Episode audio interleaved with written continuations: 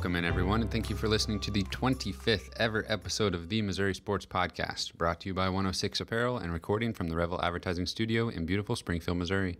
I'm one of your hosts, Cameron Albert, alongside my good friend and fellow Mizzou fan, Kyle DeVries. How are you doing today, Kyle? Doing great. How about you? Doing great. We were just talking about uh, getting to see the Missouri State Bears uh, last week. Yeah, we did.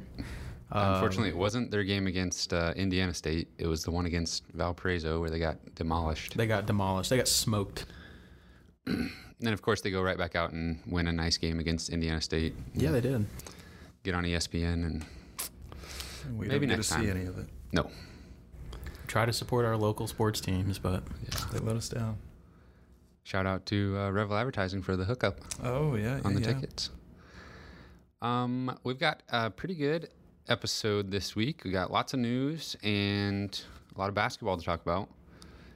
So we'll start off with some news. Uh, first, we've got NFL stuff to talk about. Um, Crockett has entered the NFL draft, or he is going to enter the NFL draft. He will not be playing his senior year at Missouri. yeah, I think that was definitely a surprise to most people. It was to me. Um, I was pretty much only looking out for one announcement, and that was Albert O. We'll get to that in a second, but uh, I really didn't think that there would be anyone else on this team that would even be close to uh, leaving. And uh, he didn't get a good draft grade from whoever does those grades. He did not get a first or second round grade, and he didn't. I don't think he did enough at Mizzou to warrant uh, leaving early with all of his injuries. So I think he's talented enough, but I don't think he actually did enough to warrant a early departure. So let me introduce a segment within a segment. Um, it's called um, Conspiracy Theory Time Okay, with let's hear it. Cameron. I have said in the past that I think it's strange when players announce that they're leaving early for the draft when it's pretty obvious, by all accounts, that there's not really a market for them. Um, we saw this with Henry Josey, and that one made a little bit more sense because there was injury concerns that if he that that was basically his best shot. If he if something if he came back to Missouri and something happened, then he would have messed up his best opportunity. I believe he also has a son that was he was just hoping to do anything he could to provide True. for him, probably right Me- off the bat. uh, get a nice little paycheck, even if it's in Canada or something like that.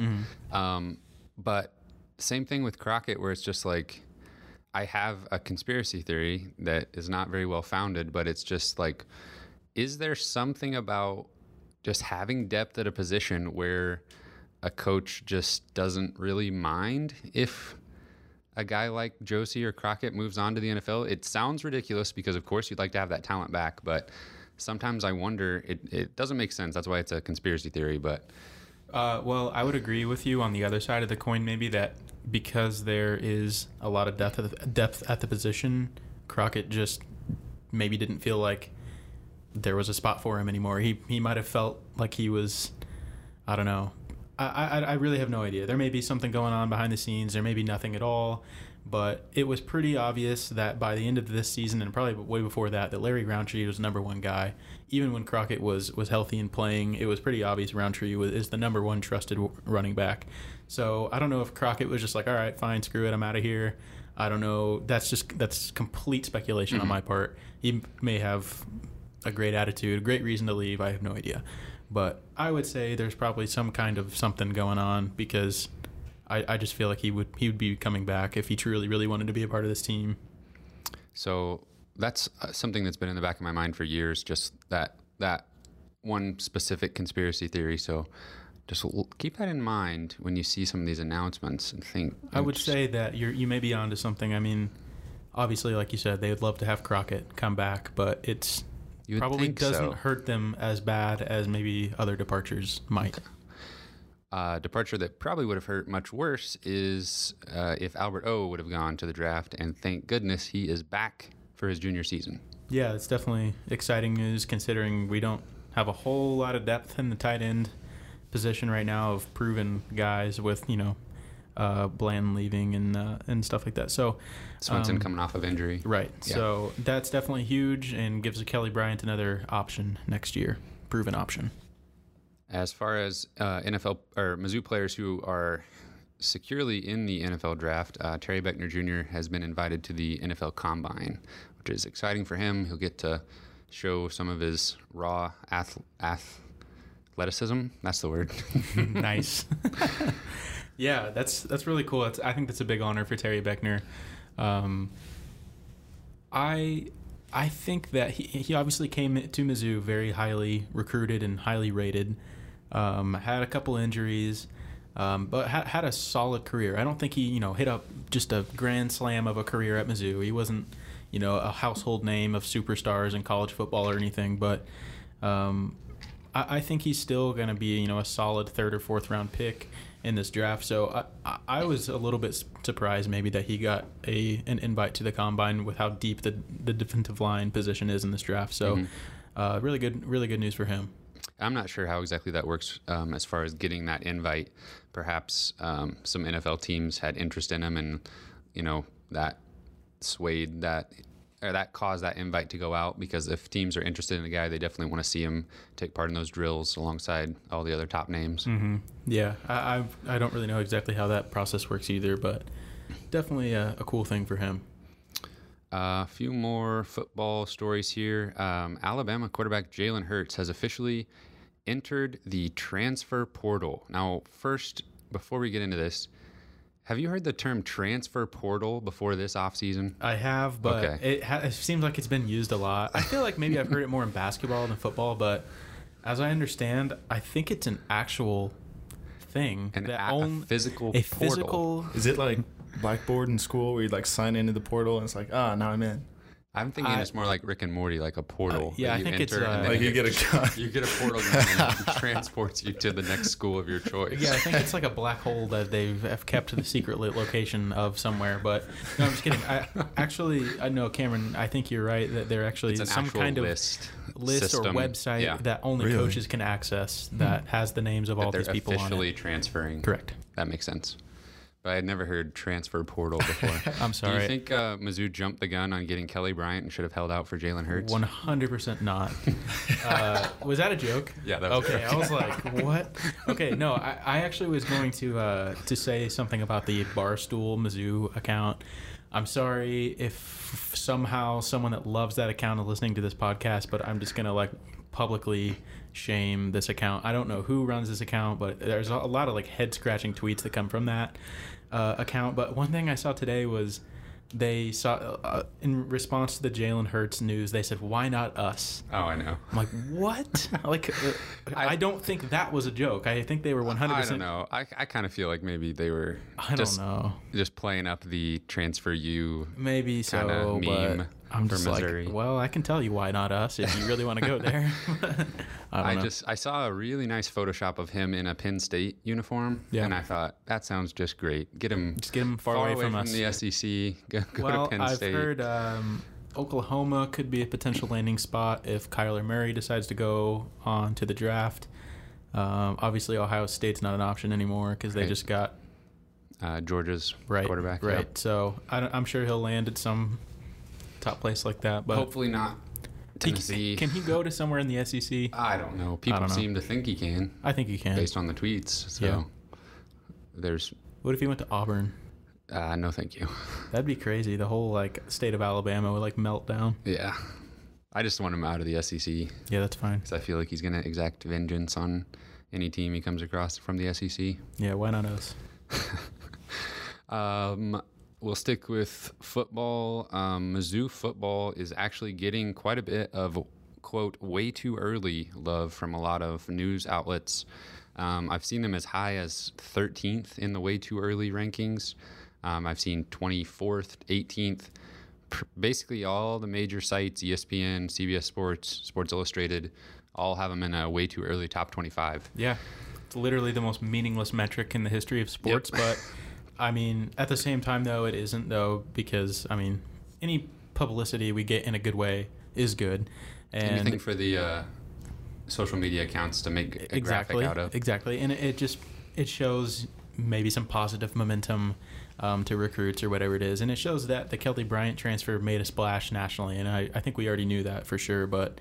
Uh, this is confirmed definitely that, that people respect us for, for landing Kelly Bryant. And as much as I hate it, I do think when it comes around to the preseason polls that come out next year, Um, it doesn't matter as much with the college football playoff rankings not coming out till week eight, but I've always thought those initial rankings they matter quite a bit. They do. because it Which it, is it shouldn't. It's ridiculous, but where you start the season matters on like how high you can get. Exactly. I mean, no, whether you exactly jump right. a team or something like that. Yep, it, it completely matters uh, in your relation to other teams. Exactly. Um, throughout the year. So yeah, which is weird. You know who else I saw on the way too early list as a potential top twenty-five team next year? Hmm. No. Who? Who are you gonna say? Not Kansas. Kansas. uh, no, but it's another team I really don't like. What if Jalen Hurts went to Kansas to play with Les Miles? that would be really. That'd be something. Would you put him in your top twenty-five? Nope. Because you got to have somebody to throw the ball to and play defense. Sure. It is actually producer Cameron's Nebraska Oh Corn gosh, Huskers or whatever their that they mascot is. Yeah. Oh yeah. I'm, I was a little surprised to see that, but you know they're they're headed in the right direction because they brand That is names, actually they just, surprising, they just get all the love. Oh, yeah they always they always get all above. Jeez. Jeez, How dare they? bandwagon. Yeah. I'm just kidding. Sign me up this year. I'll start cheering for him. Yeah. Uh, last bit of football news here. Mizzou made the top 11 for a 2020 quarterback, Zach Evans, the number one running back in the nation.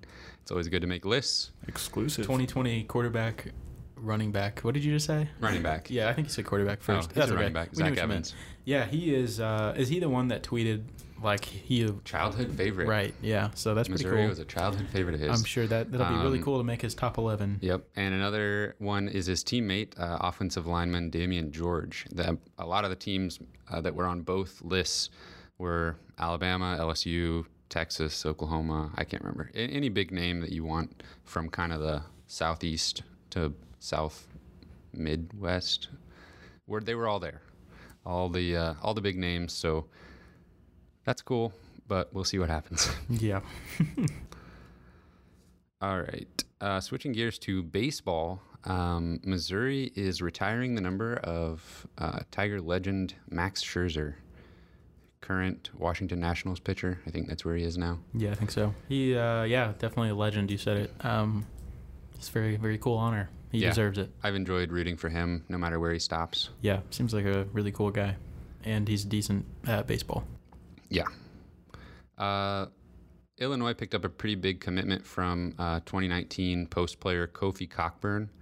Um, probably, I would say, the biggest, as far as rankings are concerned, the biggest pickup for Underwood in his short time so far at Illinois. Yeah, uh, we watched uh, Cockburn play last year in the Tournament of Champions uh, here in Springfield, and uh, I mean he's a talented guy. Uh, He's he, huge. He's massive. Um, I, I think I told you maybe a week or so whenever he first committed that I think he may have an adjustment period going over uh, to college because he's going to be going against guys who are just as big as he is, and he can't just bully everyone around like he He'll does still in be high bigger school. than most because he, He's still- he's still going to be big for a he's college still large, yeah. post player. But So um, I don't know. We'll see. Maybe it might be uh, too little, too late for for Underwood. I don't really know. But Yeah, I, I was trying to decide. I was thinking about Illinois a little bit more after Missouri beat them, and I was trying to decide if I. I don't think I want them to just be terrible. right. I want I- if, I can if Missouri's going to be if they're going to be on Missouri's schedule every year, I want it to be a decent win. Mm-hmm. If Missouri's going to beat them, No, I, I run into that dilemma like every day when I'm looking at college basketball scores because I want Illinois for the sake of our you know tournament chances. We need all of our teams that we've played and beaten to do as well as they can, so it makes our win look better. right? So that part of me, knowing Mizzou's probably going to be on the bubble, wants Illinois to be good. But the fan in me is like, you know what? I don't really, you know, we can sacrifice uh, Right. a, a little bit of RPI or whatever And then metric getting a using. five star center, it's kind of like, oh, I don't know if I really like that too much. Right. Uh, yeah, maybe we don't, not that good Yeah. of uh, recruiting rankings. So. But the, as far as rankings go, they have really assembled some pretty impressive uh, talent over there. So, See if they can get all of them to stay. mhm. and see if Underwood can stay. Yeah. Uh, last bit of news I have here. In case you didn't know, uh, Lauren Aldridge of the Mizzou women's basketball team. First of all, shout out to them uh, getting a big win over Tennessee. We don't cover them quite as much as I as we'd probably like to, just because there's so much to talk about with um, men's basketball and football. But um, Lauren Aldridge is probably the most disrespectful person in the world because she quote disrespected the summit. Did you? I'm, I know you saw this, Kyle. Yes, I've seen it. Um, hopefully, most of our listeners have seen this as well. If you have Twitter, uh, there has been a, a just a horrifying video of, of Lauren Aldridge on on Twitter, twitter.com, completely disrespecting the summit. And it took me a while to quite figure out what uh, this tweet was referring to when it said that she disrespected the summit, but they are referring to the court in w- on which uh, Tennessee plays their home games, Tennessee Lady Volunteers. So Mhm. obviously in reference to Pat Summitt, we Right. both knew that, but I guess yeah, we didn't know I that their court was named after her. Okay, the video, if you haven't seen it, is literally Lauren Aldridge clapping a little too close, apparently. I think she maybe the bench. briefly made eye contact with the coach or the bench, and I don't know if it was intentional or unintentional. I don't really care either way. It did not seem egregious or out of line, but I'm also a Mizzou fan. yeah. But uh, honestly, it seems it's the most insane overreaction I think I've ever seen. The it it basically yeah the, the the tweet that first brought it to my attention said that you know she disrespected the summit and it's literally just a video of her clapping. I want to try to find it so I can show. Oh, okay, producer Cameron, look at how egregious this disrespect is. That's unbelievable. Have you ever seen disrespect like she that should be ashamed. in a sporting event? It's truly ridiculous. But what Why don't is- we? I think I've seen a few people use this argument on Twitter, and I think I could probably agree with it. But I s- and, and maybe it's just because we've all watched men's basketball probably a lot more. But why are the women not held to the same standard? Because I see that happen in men's games, like literally maybe every single game I've ever watched. Yeah, like well- somebody claps because they're happy of about a call or whatever it is. And it, it is even if it's like, uh, this is such a dumb conversation, but even if it's like an aggressive clap or something, like you're clapping at someone to try to like make them feel bad, that is so benign. You're still just clapping at a person, Yeah. maybe.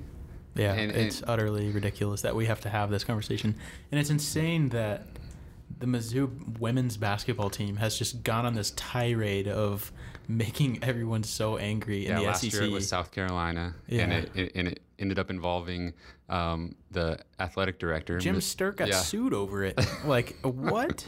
I don't. Even, what even happened in that whole thing, Uh, shindig? it was a it was a big deal between um, South Carolina's coach Dawn Staley, or and I, I'm not exactly sure what happened. I don't even remember the details of it anymore, Yeah. but She wasn't happy.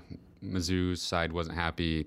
I don't know. but I just know that I've seen Mizzou's women's basketball team literally be called like a dirty team and stuff like numerous times. Oh, okay, so this is where it gets crazy. In the replies to that original tweet, there are some gems from some Tennessee fans. One Tennessee fan wants the SEC to do something. Oh yeah, I they saw literally that one. tweeted "Do something, SEC," and then uh, a reply to that. Seriously, the two largest fan bases in the SEC have complained about this girl for two seasons, and yet she is still on the court. So they're confusing her with Sophie Cunningham. they think she's the same person, Yeah. and they uh, apparently this person wants her off the court because she's complaining that she's still on the court. I seriously, I to that exact one you just said, like this girl, you know, Yeah. that one. I wrote out like an incredibly inflammatory tweet, like with the with the our podcast ac- Twitter account, and like just destroyed this person's like entire humanity. And then I was like, yeah, I better just not. Yeah. So I deleted it, but I had it all typed out, just like, uh, oh my god, I was about to go to town on that girl. Angela says that behavior is just gross. And you know that if Tennessee won this game, like nothing would have ever happened or been mentioned. This is my favorite one from Boss Chick on Twitter. Disrespectful little girl. Someone should have checked her face out. Fist emoji. Oh my god. That's so insane. You're suggesting someone should punch her in the face? Like because what? If you want to be entertained, go look. There are some. There are some reasonable people in that thread saying like she didn't do anything. Like are you, you're mad about Right. clapping, but If there is, if you want to be entertained, go check out that Twitter thread for a little bit. If you are a Tennessee fan and you're you're enraged about the situation, well, I'd like to have a conversation with you. So please reach out to us. Oh, we, we will be Email us. civil with you you. can find this podcast. At, uh, we, we want to hear. We will give you a platform to explain why that was so disrespectful. We will hear you out. I think that's all I've got for news. yeah, I think I'm I'm getting heated. So we Okay. better we better we better stop. Let's move on. We're gonna keep talking about Tennessee though, because they um, demolished Missouri. Is uh, I think an apt way of putting it. Uh, the men's teams played each other shortly after the women's teams had a battle, and uh, Missouri lost this one 87 to 63. I'd like to point out Kyle and I both picked Missouri to score 63 points uh, when we previewed this game and made our predictions. Uh, we were a little off on Tennessee's score because they they had things going on offense, especially the second half. But uh, it all went downhill.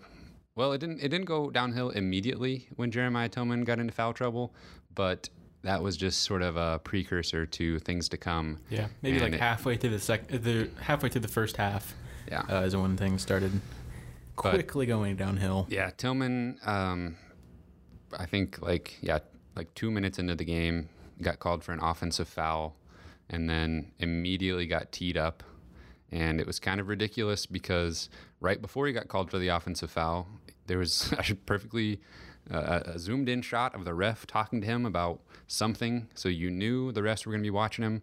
They tossed him the ball on the block.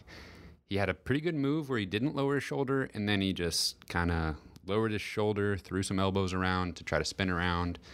Got called for the offensive foul. Then, I kind of a weak tee. I thought he just kind of dropped the ball on the Tennessee player's lap, which didn't seem like a big deal, but he got teed up for that.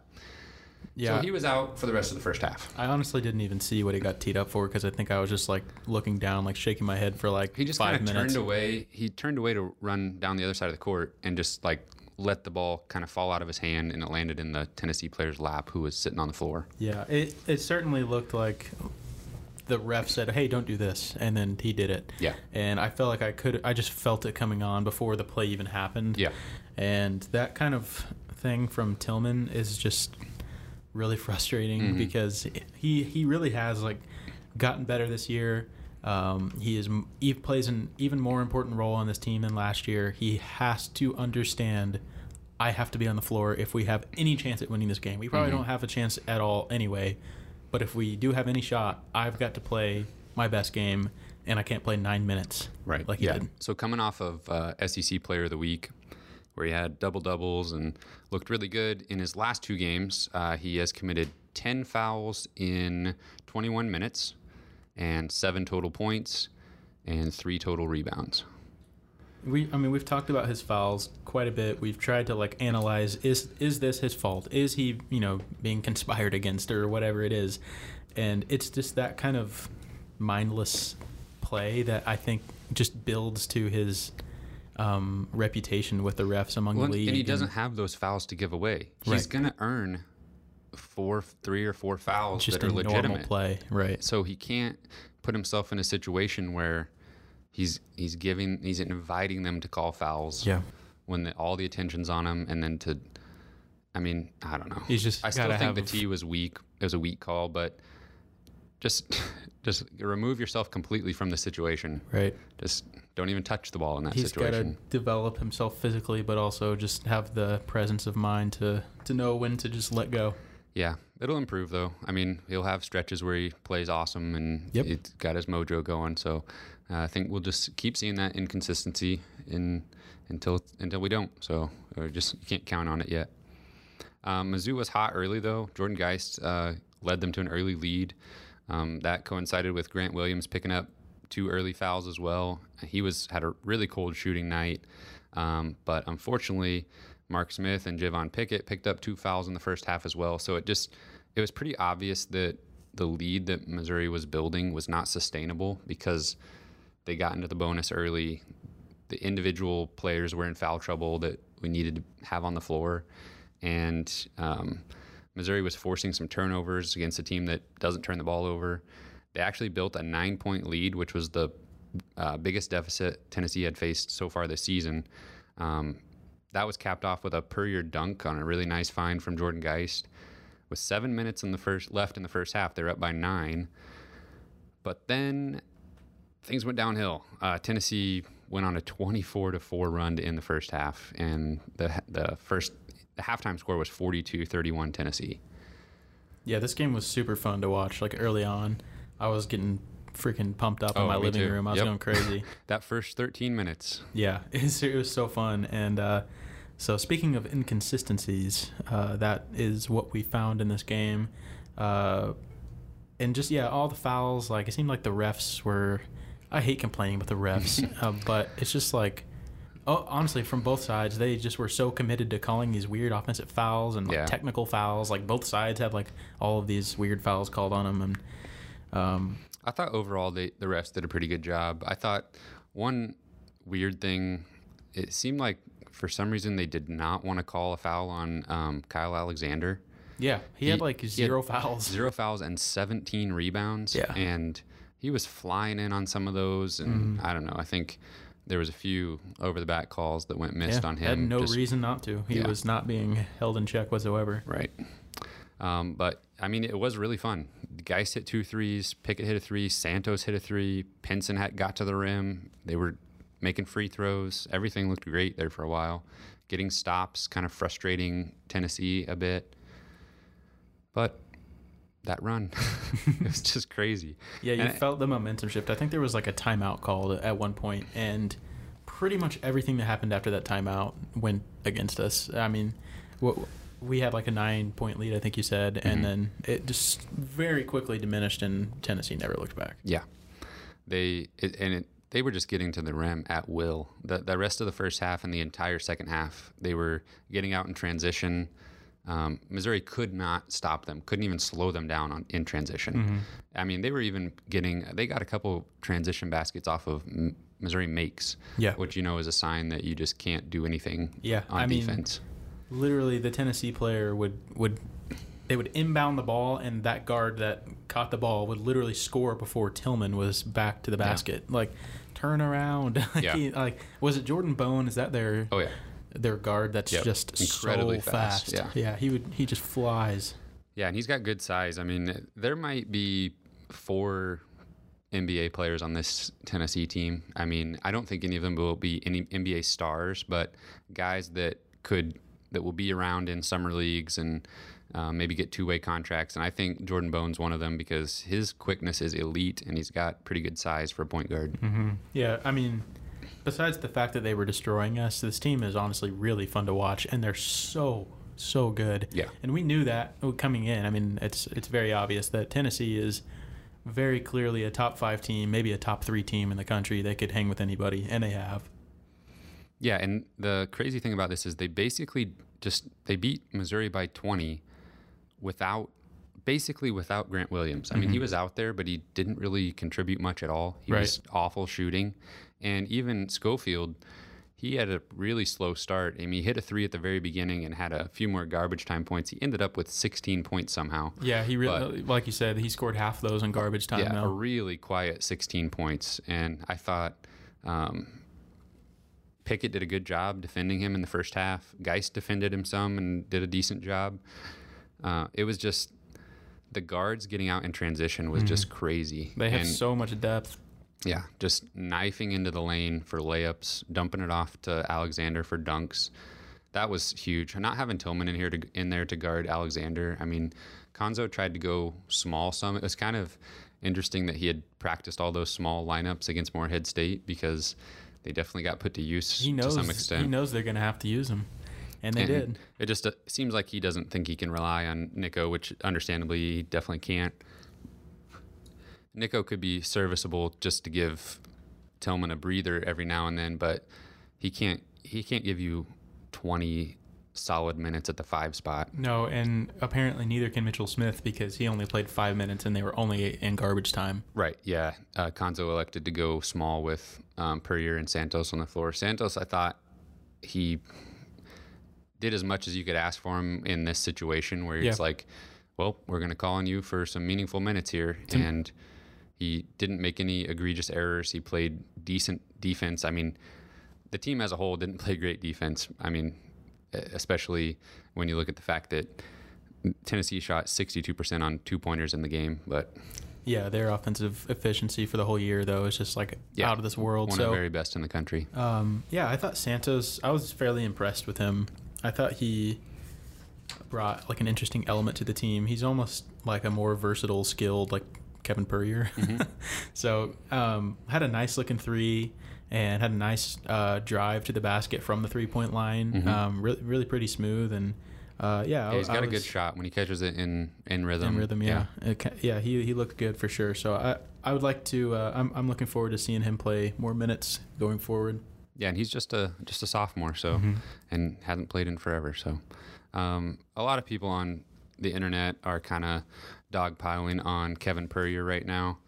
Um, it seems like it's the start of um, conference season, so we got to talk about how Kevin Puryear isn't cut out to play this these this many minutes against a, a Power Five conference team, and to some extent, people have a point, um, but we know this. Like Yeah, nothing If- new here. if Cuonzo had his way, Kevin Puryear would not be in this situation. Jontay Porter would be playing 30 minutes a game.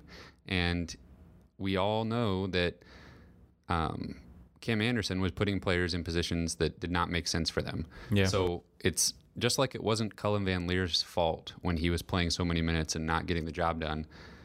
It is not necessarily all on Kevin Puryear that he's just outmatched in some of these in some of these games. yeah, I mean, you're talking about two of the best front court players in the con- in the SEC, if not the country, in Williams and Schofield, and I don't know what you expect Puryear to do there. Yeah, it's just like you said. We we know who Puryear is. We've we've seen him play for three and a half years. Like I'm not sure what you're expecting at this point. and yeah, it sometimes it is. It's frustrating watching him out there, um, unable to to score at an elite level, or maybe Get sometimes his, he get shot, get shots blocked. Right, and- and yeah, he sometimes looks a little unathletic, Mhm. but um, I don't know. It just he does not deserve like the hate that he gets. No. And same thing with Geist, kind of like before this year, got a lot of it, but especially if of anyone on this team, Kevin Puryear deserves it so much less. Like Mhm. I don't know, he's just he's done everything he possibly can for this program for the last four years. I, it's just if you uh, can hold your tongue on this one, I Yeah, so it's just you, it's if you've got a, probably if you've got a fan account on Twitter, let's try to be positive. yeah, It's, it's, only just it's only one game into conference season. But Not he, cool. He doesn't have a lot of games left in a Mizzou uniform, so let's try to make them happy games. Um, Tilmon wasn't completely out of the game. He did have another chance in the second half to basically start anew, but I mean, he was on the floor for seven minutes in the second half. mhm. So Uh, just kept fouling, and I thought, I mean, a couple of them were questionable, but that's going to happen every single game. Yeah, his fifth So- foul is definitely pretty Yeah. questionable, but it just so didn't matter at that point. Yeah.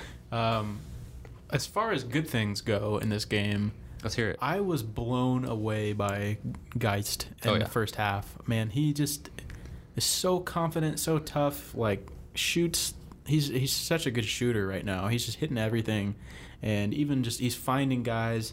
And uh, sometimes the ball doesn't move as well as it could when he's in there. But uh, speaking of the ball moving, definitely though, is uh, Xavier Pinson. Uh, he he can make that happen, and I was blown away by his play in this game too. I thought both of them were excellent. So- I mean, when the whole team, the team as a whole, they shot 36% from three, but two of those were just breakdowns and Jordan Geist having to throw something up at the shot clock. So take two of those away, and you're looking at near 40% on the game, which is great. And I mean, Pinson's ability to get to the rim, I think, is the best on the team. I mean, Geist is up there, but in traffic, the way Pinson's able to just kind of knife his way in there, especially mm-hmm. isolation at the end of shot clock, I think when when he's out there without Jordan Geist, if there's if we're in a situation where the play has broke down and you're under 10 seconds left in the shot clock, I say just isolate um, Pinson at the top of the key and let him try to get to the rim. Space everybody out, clear the lane, and let him try to get in there because he does a really good job at it for a somewhat undersized freshman. Yeah, I, I've said this before, but I've just been continually uh, pleasantly surprised with with Pinson. Just his shots better than I thought. Um, his ability, like you said, to get to the rim, is is great, and his passing is just phenomenal. Yeah, I- it's it's almost like sometimes he can't just settle for like a normal pass, Right. but he's I don't know his his, his vision is fantastic. Yeah, no turnovers in this game, which is amazing. And it- honestly, the way he's played so far as a freshman has made me more confident in Missouri's ability to not have to. They don't have to get a point guard in this uh, in the next two classes. I don't think because they've got Drew Smith coming in next year, and then I.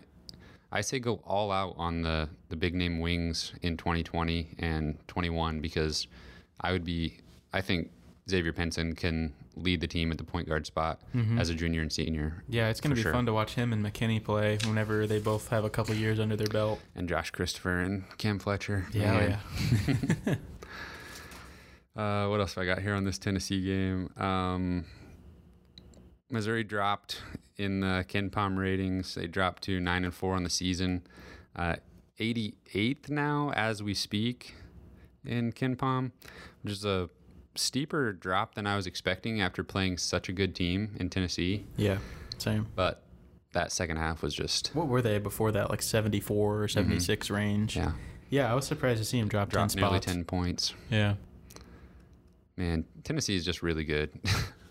Yeah, they're, I- they're going to win the SEC so easily. Yeah. There's no one in the league even close to contending for this league. Yeah, they jumped up to fifth in KenPom, and they've got the number four offense, number 19 defense. And every year when it comes tournament time, people always talk about looking at teams that are top 20 in both offense and defense, and Mhm. those are the teams that win championships. So Right. Yeah, I, I definitely I don't want to I don't know, just go crazy about Tennessee, but I I think they could very easily run the table in the SEC with maybe one or two losses and probably get a one seed in the NCAA tournament. So it sounds like. Have before I get onto this? Do you have anything about this Tennessee game in particular that you want to get off your chest? Not really. Okay. They were just far outmatched and nothing surprised me really in the second half, so So it sounds to me like you might think that this Tennessee team is one of the best teams Missouri has played since joining the SEC. I do, and I think it's pretty easy call for me. Would you say top five? Yes, I would. Well, I'd like to introduce a segment within a segment where we rank the top five teams that Missouri has played since joining the SEC. Do you have a list ready? So weird that I prepared a list of the top five best teams I did too. Missouri has played since joining the SEC. Wow. Well, just let's talk about them. Um, let me let me. I actually have a list Okay. in my bag. Let me get it. Okay. Yeah, I actually wrote these things down and then I actually totally forgot to bring it with me. So I'm going to have to remember it off the top of my head. Um, I wrote down the specific years because obviously that's important. So that'll be the tough part of remembering it, but I think I can get pretty close. Okay.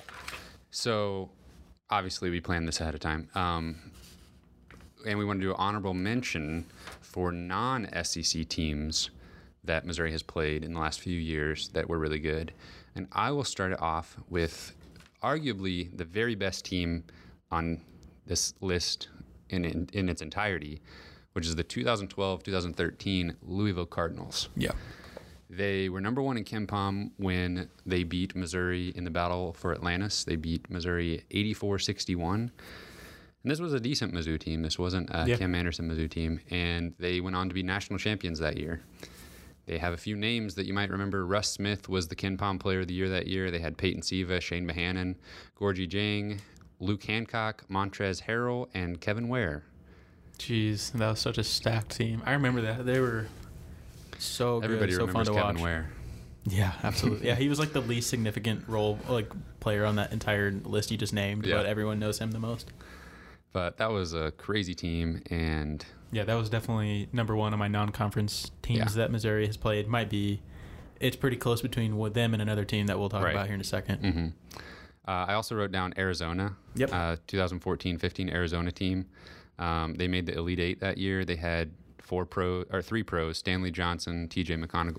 T.J. McGonigal, I almost said T- T.J. McConnell and Rondae Hollis Jefferson. Yeah, that that was also that was number number two on my uh, list of non-conference teams. I didn't. I didn't pick any other non-conference teams. Those two stood out Pretty much the, the, other ones that you could have maybe added were uh, the other Arizona teams that they played. They played two other Arizona teams in addition to the to the one you mentioned. They played Xavier a few times. Mhm. But I think Um, those two stand out above the rest. I agree. All right. Should we stop? Start from the bottom. Sure. I had trouble deciding who was going to be my fifth team, so I'm going to give my sixth spot. I- Oh. I, want to shout out the sixth spot to the 2013-14 Tennessee Volunteers, coached by one Cuonzo Martin, or if you're uh, whoever was on the call the other night in the Tennessee game, Quanzo. He called him that. Oh my God, I know. several times. I And- noticed that. Uh, sidebar: I've had enough of Jimmy Dykes and his like mid-game Like he's such shooting a drills that, and stuff. and he's such a like old man perspective. I like some of the things he says, is like holy Like, crap, oh, dude, that was look- like cool 50 years ago. I put a tape on a basketball and let's see if it spins. I don't even. I can't. I'm sorry. I can't cite like specific examples of. I'm just like, holy crap, you're such an old white man. yeah. Anyways. he did that whole thing about spinning, and my wife turned to me and goes, uh, "Is it good if the basketball spins?" I'm like, "Oh, I don't know. It kind of seems like it might be good." Anyway, back to where uh, Tennessee, 2013-14 Tennessee, coached by Cuonzo Martin. This had uh, Jordan McRae, Jarnell Stokes, Jeronne Maymon. Yeah, they that was went a to really Sweet 16. really good they team. Under, probably underperformed during the regular season, but um, he was able to get a Sweet 16 finish out of them. that which might was pretty be impressive. Yeah, the best team Cuonzo Martin has had at anywhere. hmm Did that team show up in your top five? It did not. Okay, interesting. Do you want me to say my number five? yeah, go for your number five. My number five, and I'm, I have to apologize again. I wrote these things down and didn't bring it Oh, with me, so I'm trying to remember off the top of my head. But my number five was Auburn from last year, which would have been 2017-18. Uh, they destroyed Mizzou at at home uh, in Columbia, that is, and uh, went on to be a four seed, I believe, in the NCAA tournament, and lost in the second round. Yeah, 13 and five SEC season. Um, yeah, lost in the second round to Clemson. They they were really really good at one point in the year. I think they were like Yeah. a top five team, At one top point, ten they team. were 21 and two with a nine and one SEC record.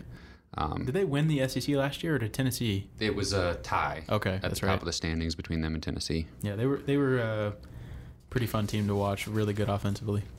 Uh, my number five was Kentucky from 2013 and 14. I was trying to decide between them and the Tennessee team, uh, but that Kentucky team kind of had a like the Tennessee team had a lackluster regular season for their standards. They went 12 and six in the SEC, but they went on a crazy run in March as the eight seed. They beat one seed Wichita State, four seed Louisville, two seed Michigan, and two seed Wisconsin before losing to UConn in the national championship game. I remember that. And that was They had like Julius Randle. Julius and- Randle um, in his one year in Kentucky, and the uh, Harrison Yep. brothers were freshmen that I year. They that. ended up coming back, as we'll find out later. Mm-hmm.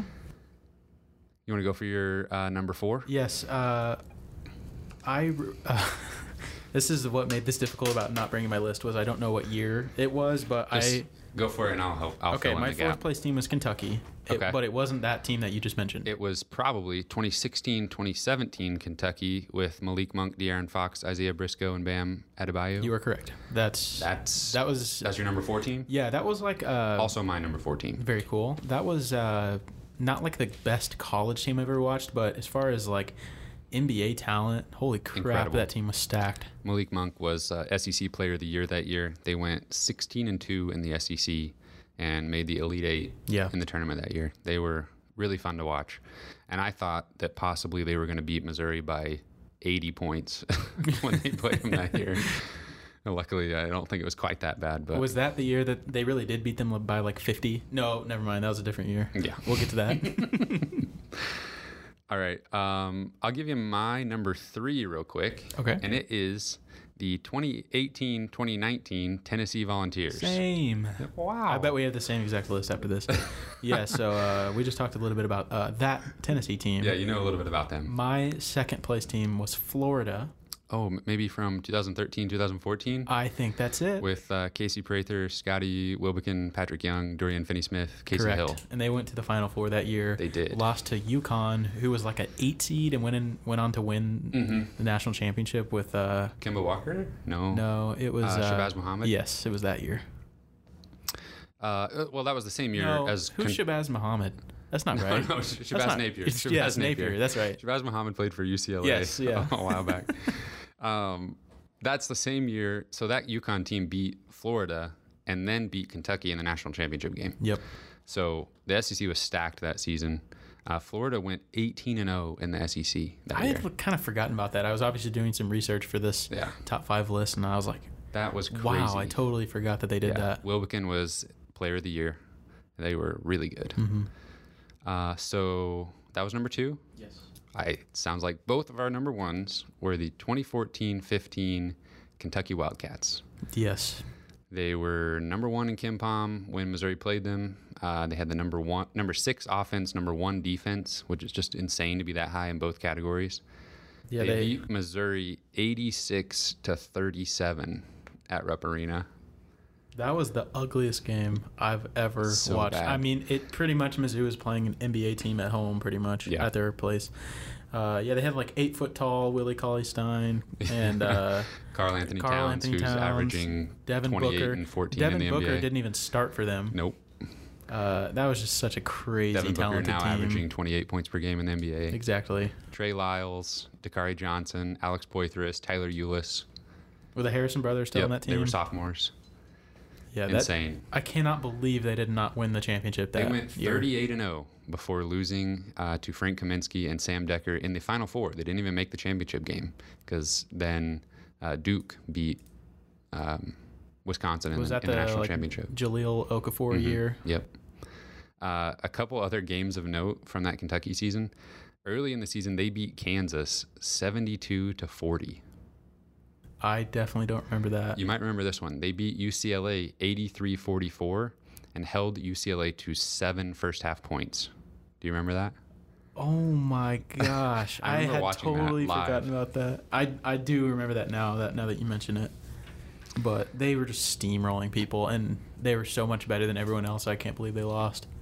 But Wisconsin was really good too with Frank Yeah. Kaminsky and hmm Sam, Sam Dekker. yeah. Two pros. So Missouri's played some good teams. A lot of them were named Kentucky and Florida. I know. There was another uh, Florida team that I had as potentially making my list, um, but Missouri beat them that season. Yeah, So, yeah, at uh, home. yeah. I think Florida was ranked number five at the time. Yep, exactly. Big win for the Tigers that year. Back with That was uh, the year that Mizzou.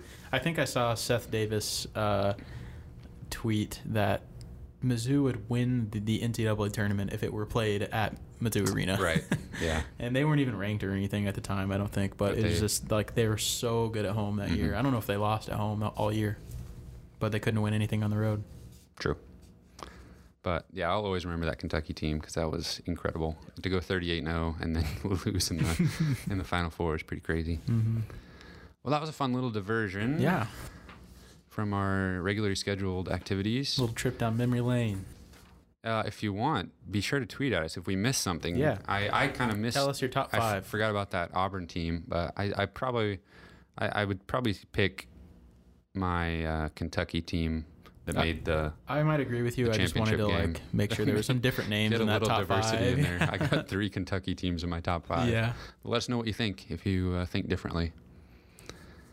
But now we will preview a couple basketball games because Missouri will play twice before you get to hear us talk again. The first of which being this Saturday at noon against South Carolina. Not- South Carolina. Not one o'clock, but No. noon. Right, exactly. Um, South Carolina is kind of strange so far this season. They are seven and seven overall, but two and zero in conference play. They are number one hundred eight in KenPom, but they have so far beaten Florida at Florida and Mississippi State in overtime. Oh, SEC season has already been so whack. Like, like what in the world's going on? And uh, I, I don't think I could.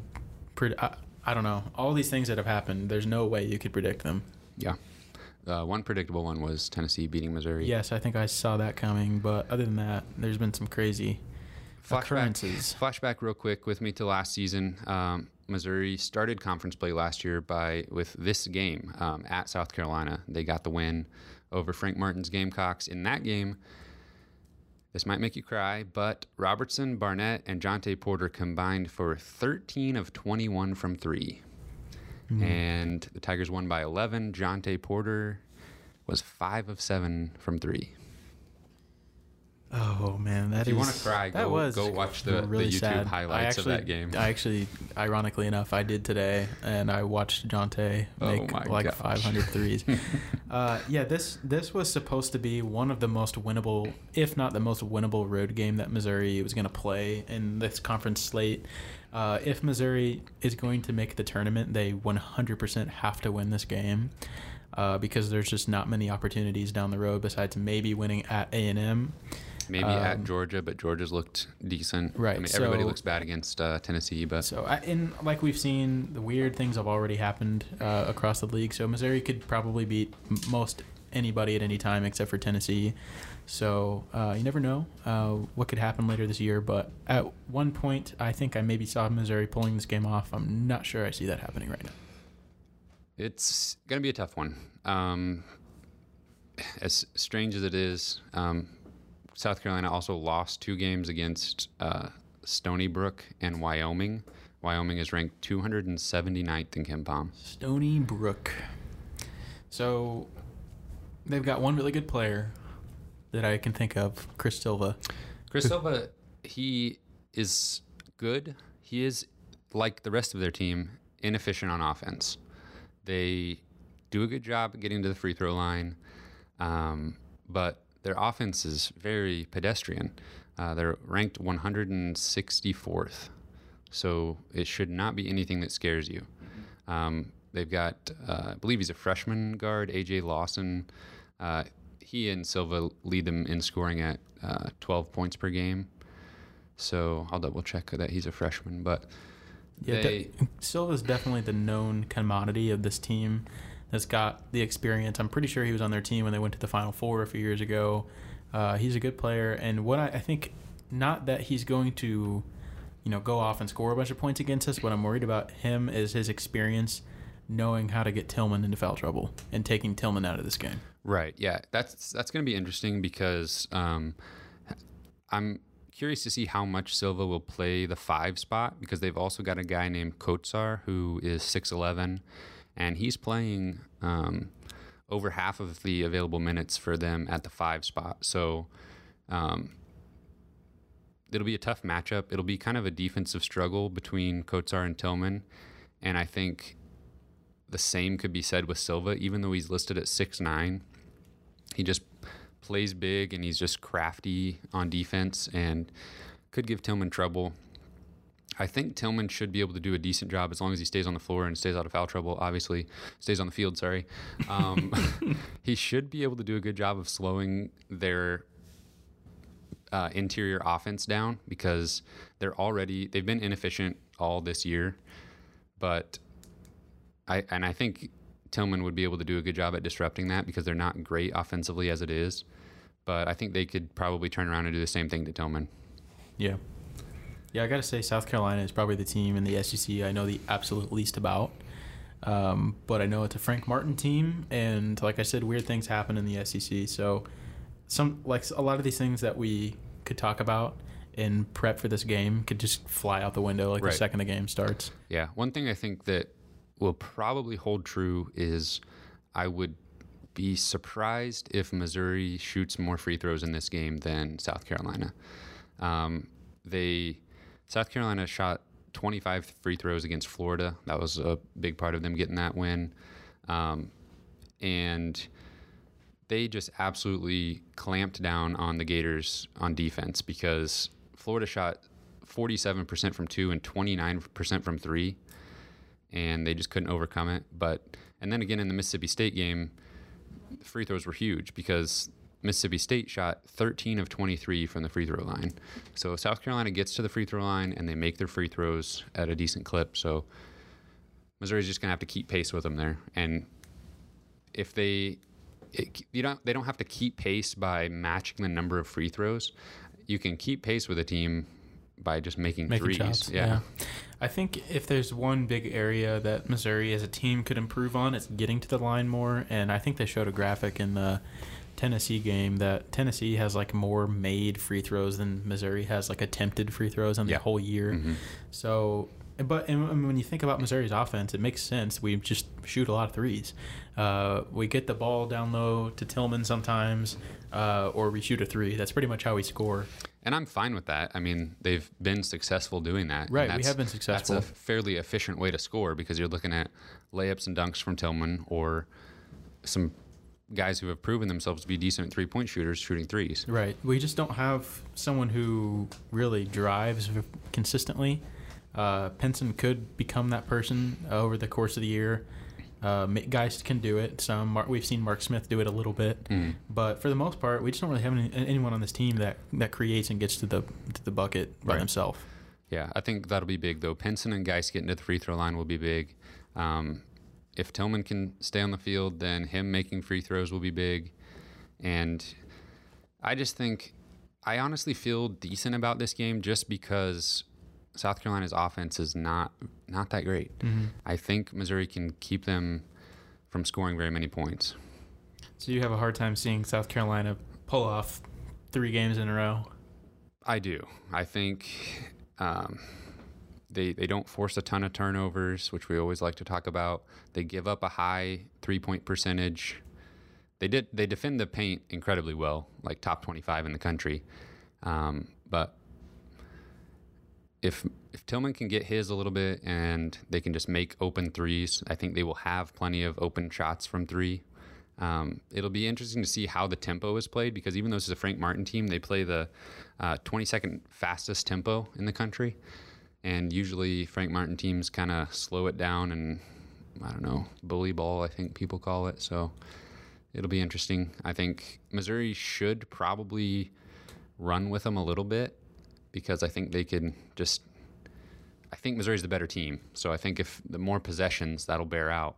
And if it gets too slow and too much of a slugfest, I think that will enable South Carolina to just kind of hang around. Mm-hmm. I think this theme gets old, but I agree with you. If Tilmon's on the floor, Missouri's a better team. If Tilmon's plays nine minutes a game, I'm not sure that's true. Yeah.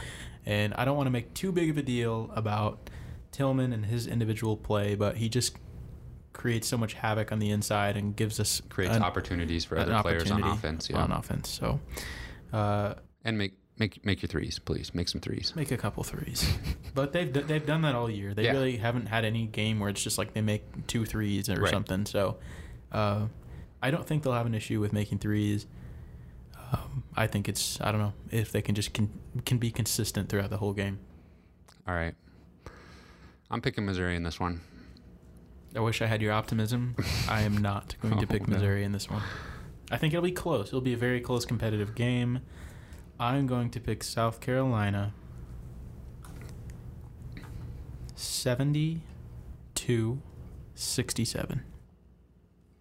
70 to 67. Is that what you're saying? 72. Oh, Oh, 72 to 67. gotcha. Um, I thought you picked 70 to 67, and I was like, that's really close to my score. Like, oh, you like 67 too, huh? Um, I, f- I feel like I should pick 67, but Missouri's going to score more than 67. You're probably right. Um, Missouri's going to score 72, and South Carolina's going to score 67. Oh my god. Flip it on you. That's what I'm going with. It's gonna be like right in the middle somehow. they're gonna tie. yeah. Uh, they're gonna go to overtime at 69 and a half. All right.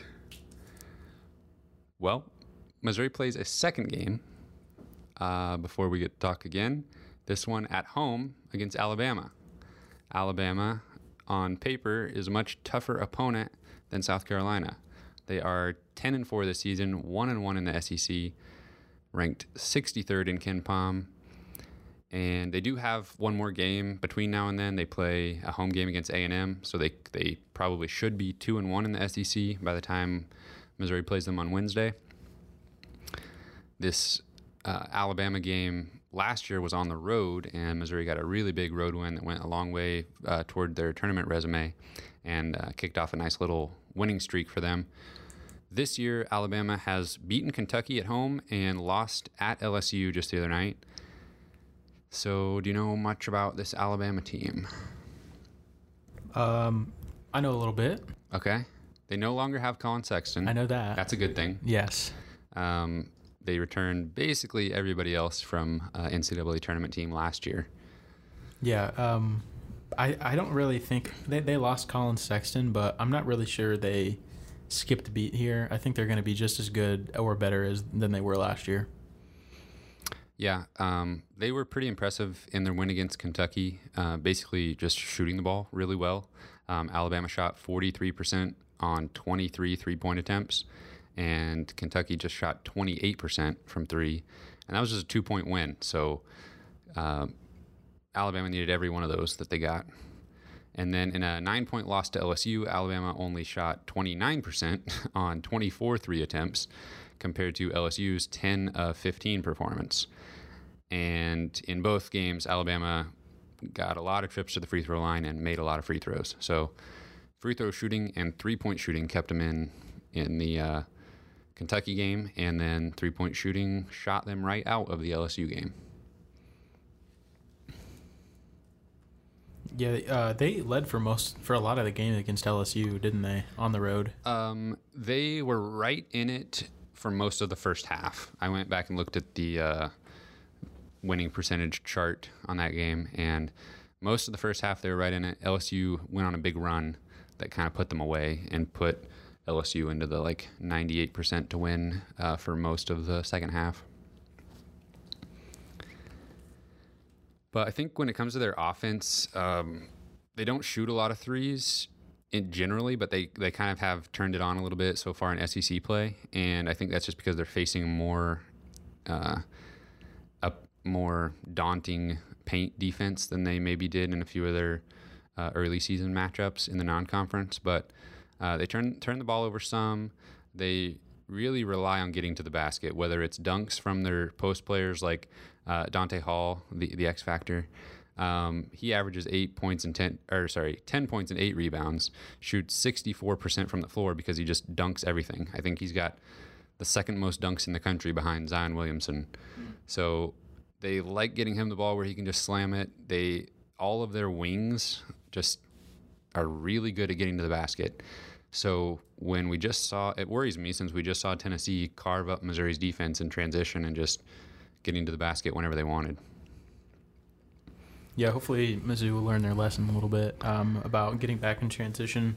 Uh, I don't think Alabama plays quite as quickly and efficiently as Tennessee does. No, the turnovers definitely are a thing with Alabama that is non-existent with Tennessee, Mm-hmm. and I think that's just because these they're younger players. I mean, John Petty is a sophomore, and um, he, he along with Ingram and Tevin Mack, they're just three really versatile wings that can all score, and they basically can guard three positions on defense. So they can play small with um, Hall as the five, and basically four guards um, sometimes. So they once again, this is kind of a trend with all these SEC teams. They give up a high percentage of threes, but do a really good job in the paint. So um, not quite as good as South Carolina or Tennessee, but I just think that's going to be a struggle all season. We knew it would be, and these SEC defenses are no joke. So when you're looking at a Missouri team that really struggles to score inside, that's just going to keep happening as the season moves on, which is not a great thing, especially if Tilmon's in foul trouble. But we'll see if they can overcome that by just finding guys when they're open and hopefully somebody taking the charge and getting to the line or getting to the basket.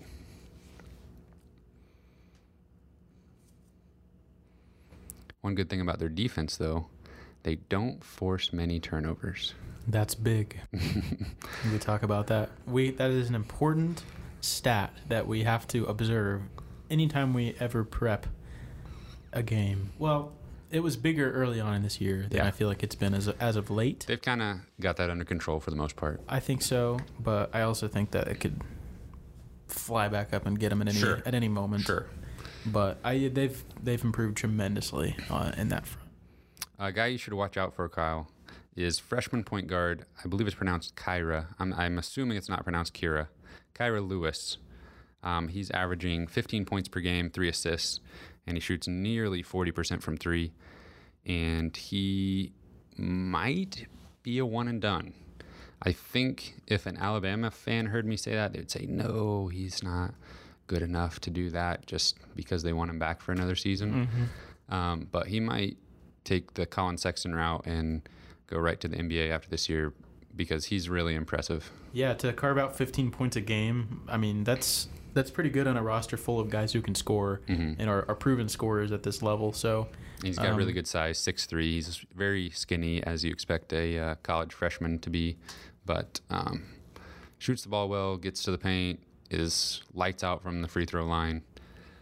So yeah, it definitely sounds like Alabama athletically is Missouri is very overmatched in the athletic department as far as that goes. Um, but they're playing at home. mhm.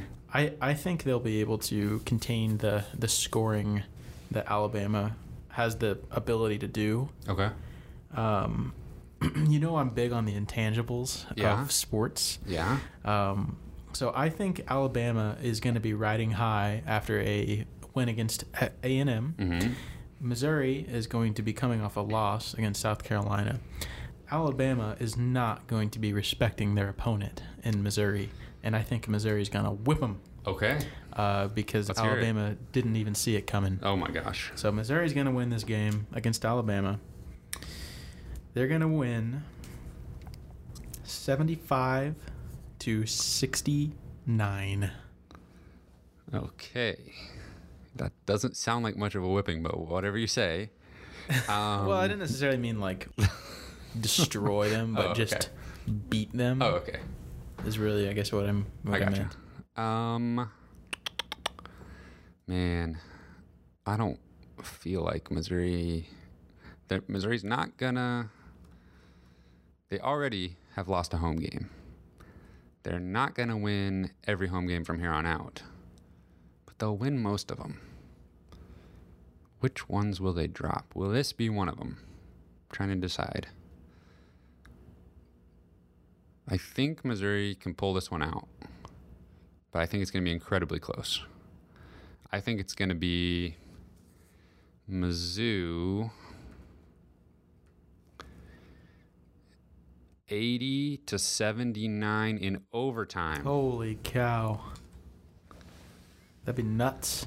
Also, I don't know how to pick basketball scores. well, we know how to pick Missouri score against Tennessee. Yeah, exactly. We nailed it. I feel like I have something that I can actually go off of when I pick football scores. Like I feel like there's some rational thought that creates my prediction. But in basketball, I have no idea what I'm doing. I feel like every single game, I've I pretty much put it in the same like point parameter. Oh, yeah. It's like every single game's like somewhere in the 65 to 75 range. Yeah, like I never pick any uh, like uh, you know big landslide victories or anything. It's always like a five to ten point game. Anything else on these two matchups at South Carolina, home against Alabama? Nope, but I am really excited about just conference season in general. Yep. Uh, it's Every game is huge. every game matters, And and, if you're every watching- play matters. Yeah, and if you're watching Mizzou, then there's probably another SEC game that you could watch before, or after, or on your phone during the game. Yeah, there's always Just other games, to watch going and- on. because well, I mean, obviously every Mizzou game matters for the bubble, but every game in the SEC matters to in some way to Mizzou's season outlook. Mm-hmm. Well, I've got a surprise for you now, Kyle. Ooh, I We're gonna surprises. do another episode, another segment of whatever happened to dot dot dot. Okay. And I got a good one for you. Whatever happened to that Mizzou player? Yep. Whatever happened to? So you're gonna give me That their life before they get to Mizzou? um, I think that's what you did with Jonathan Williams. That was our a first bit. one we did. Okay. A little bit of that, and then some stuff, and then some more stuff, and we'll see if you can figure out who I'm talking about. Okay. This uh, is a recurring segment where we talk about a player who probably definitely transferred at some point from Missouri. We catch back up with what they did after they left Columbia, and we put a twist on it and see if Kyle can figure out who I'm talking about before I give too much away. For some reason, I feel like you're just gonna stump me in this one. I don't know. We'll see. Because la- your, your, your other, your, the only one we've done is Jonathan Williams. Yeah. And it really shouldn't have been that It's- difficult. And it took me like a little you on bit. the spot though. Well, the first one wasn't a mystery. We we talked about it ahead of time. Okay. I'm ready. Um, this guy, he was the number one recruit in the state of Missouri his senior year. And played in 32 games as a freshman at Missouri. But only played 10 minutes per game. Okay. I want to hear your thoughts. I definitely feel like the the most pertinent information you could give me is the year, so you don't have to do that yet. But that would make it so much easier. Is like the year they either committed or the year they played because right right now it's just like an eternity of time I'm trying to like sort through. So number one recruit in Missouri. Okay, he he transferred from Missouri after his freshman year. Do you have any names in your head so far? I'll, I'm going to give you a little bit of a helping hint af- right after you tell me if you have any names in your head. I just kind of want to hear where you're at. I'm trying to think about some of the Kim Anderson years. Okay, let me tell you this. This player has exhausted all of his college eligibility Okay. as we speak right now. So he's not currently playing. Correct. Okay. Because he's not eligible to play. He suffered several injuries during his sophomore and junior seasons at his new school and only played a combined 34 games in those two seasons after playing 32 as a freshman at Missouri. So he decided to transfer again. I don't even have any idea. This Um, time, he was transferring as a graduate transfer who could play immediately. Okay, so it's 2018. Five years ago, he would have been a freshman if he exhausted his eligible. Well, no, that's difficult because he transferred so many times. So it's probably more than five years ago that he was a freshman at Mizzou, which would have been 2000. At least. Dominique Bull. Wrong. Okay. Is it He- around the same time? Uh, sort of. Okay. This I don't know player, who Dominic. I don't know where he's from. Uh, this player actually considered coming back to Missouri. oh, um, Kreklow. Yep. Ricky Ricky Kreklow. wow. oh my gosh. He uh, considered coming back to Missouri. He also took visits to, I think, Butler and Creighton, and decided to join Creighton for his senior year. Uh, he remember that. averaged seven and a half points per game and three rebounds per game in 24 minutes in his senior year there. So now that you know, I, I couldn't really tell you the year Right. ahead of time because It was a while ago. yeah, that was a while back. And I, first of all, did I throw you off by saying he was the number one recruit? Would if I said Ricky Kreklow, also number one recruit in the state of Missouri his senior year, I no, I pro- I didn't know that about him. but That was he was like- the fifth highest rated player in that Missouri recruiting class. Oh wow. So what? It also yeah. included Phil Pressey and Tony Mitchell. Yeah, that was probably like maybe one or two years before I really was like dialed in on recruiting on the recruiting For side shame. of things. So yeah, that that, I was, that was a I good was one though. all about that Tony Mitchell recruiting class. Oh yeah. Well, I remember. I know now. Like, that's like the most mythical like name in Missouri basketball recruiting ever. Um, so yeah, he was one year away from actually playing for Cuonzo Martin at Cal um, because they moved on from their coach and hired Cuonzo uh, as he was transferring to Creighton. And I read an article from when he transferred at that time saying that he did consider Missouri and visited with uh, Kim Anderson. Uh, he actually walked on at Creighton. I didn't. Really, I didn't know I did that. not know that. Um, and Kim Anderson was going to offer him a scholarship. Wow, which he is really interesting. didn't want to come back. I can't say I blame him. yeah. And then we saw uh, Ricky Kreklow at Harpo's once, like with with uh, crutches. Yep. and then we saw him again in Springfield, like Yep. within the next year after And that. he had hair down to his shoulders. Yeah, he's really Ricky, if hair. you're out there, if anybody knows Ricky and he wants to, if he's in Springfield watching uh, Missouri State Bears, and you want to come on the podcast, we would be more than happy to have you. Get the lowdown on all the, the transfers, your time at Missouri, playing under Mike Anderson. But I wanted to ask you a question. Do you think what Me if Ricky? you, Kyle? He's speaking directly to Ricky now. if you're out there. Okay, Okay, if you're out there, no, Kyle. What if he had stayed and played his sophomore season with Frank Haith's reconciled by winning Tigers? Well, um, he there probably would have been a spot for him because he. I felt like he kind of fit that style. I mean, good three point shooter. Mhm. Uh, he. I mean, there was obviously like a little bit of backlog as far as in his position, but I'm pretty sure we played like seven guys that whole year, Yep. so he would have had playing time for sure, and he probably Mhm. would have would have gotten some good. He wouldn't have filled Minutes. the Laurence Bowers sized hole in the uh, championship hopes of that team, but right. um, Good depth for yeah. the like Kim English maybe or Mhm. Matt Denmon. Pressey. Yeah. Well, congratulations. You got it. I didn't even have to say the word Creighton for you to figure it out. I definitely would have gotten it by that point, but yeah. I know. I kind of had to be tricky with my clues there. Yeah, I, I was definitely worried I was just gonna not have any idea there for a minute because just nothing was coming to my mind. All right. Well, um, yes, producer Cameron, chime in. Uh, Chiefs playoff predictions from the both of you. oh my gosh, don't make me do that. Oh wow. Okay, well, I've been a I'm, I'm a pretty big Chiefs fan. I have I'm pretty young, as you guys know, but I have witnessed the Chiefs go through some pretty scarring moments in playoff history. So, and as you guys know, one of those involved Andrew Luck and the Colts, who they face this very weekend. So, uh, I think that if I could just go on my soapbox here for a second, the reason we went out and got Patrick Mahomes is because for these very moments, we've been we've had good regular seasons for a while with with Alex Smith. Uh, but we could never get over that hump in the in the uh, in the postseason. Now we have we specific uh, we we spurned like certain consistency for someone who could put us over the top in Patrick Mahomes, and I think he can do that, and I think he's going to do that, and I think we're going to beat the Colts this weekend by seven points. Wow. I also think the Chiefs are going to win this weekend. I think they're due to win a classic shootout, and I think it will be a shootout because I think it'll be incredibly similar to all four of their losses so far, as far as the game flow and scores and things. But I think they'll come out on top.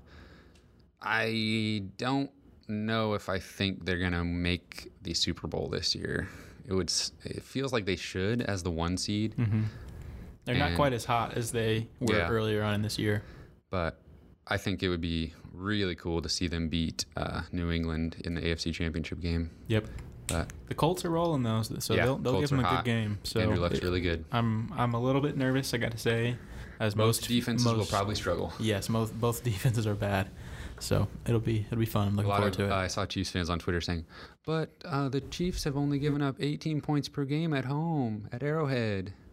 Well, they played their best teams on their schedule on the road. Yep. So they did. anyway, thanks for bringing the Chiefs up. Sure. That's all I've got. Is that all you got, Kyle? That's all I got. All right.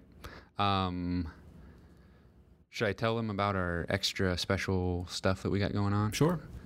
We have a special episode coming out early next week, probably Tuesday. It will be a Bass Pro Shops Tournament of Champions preview.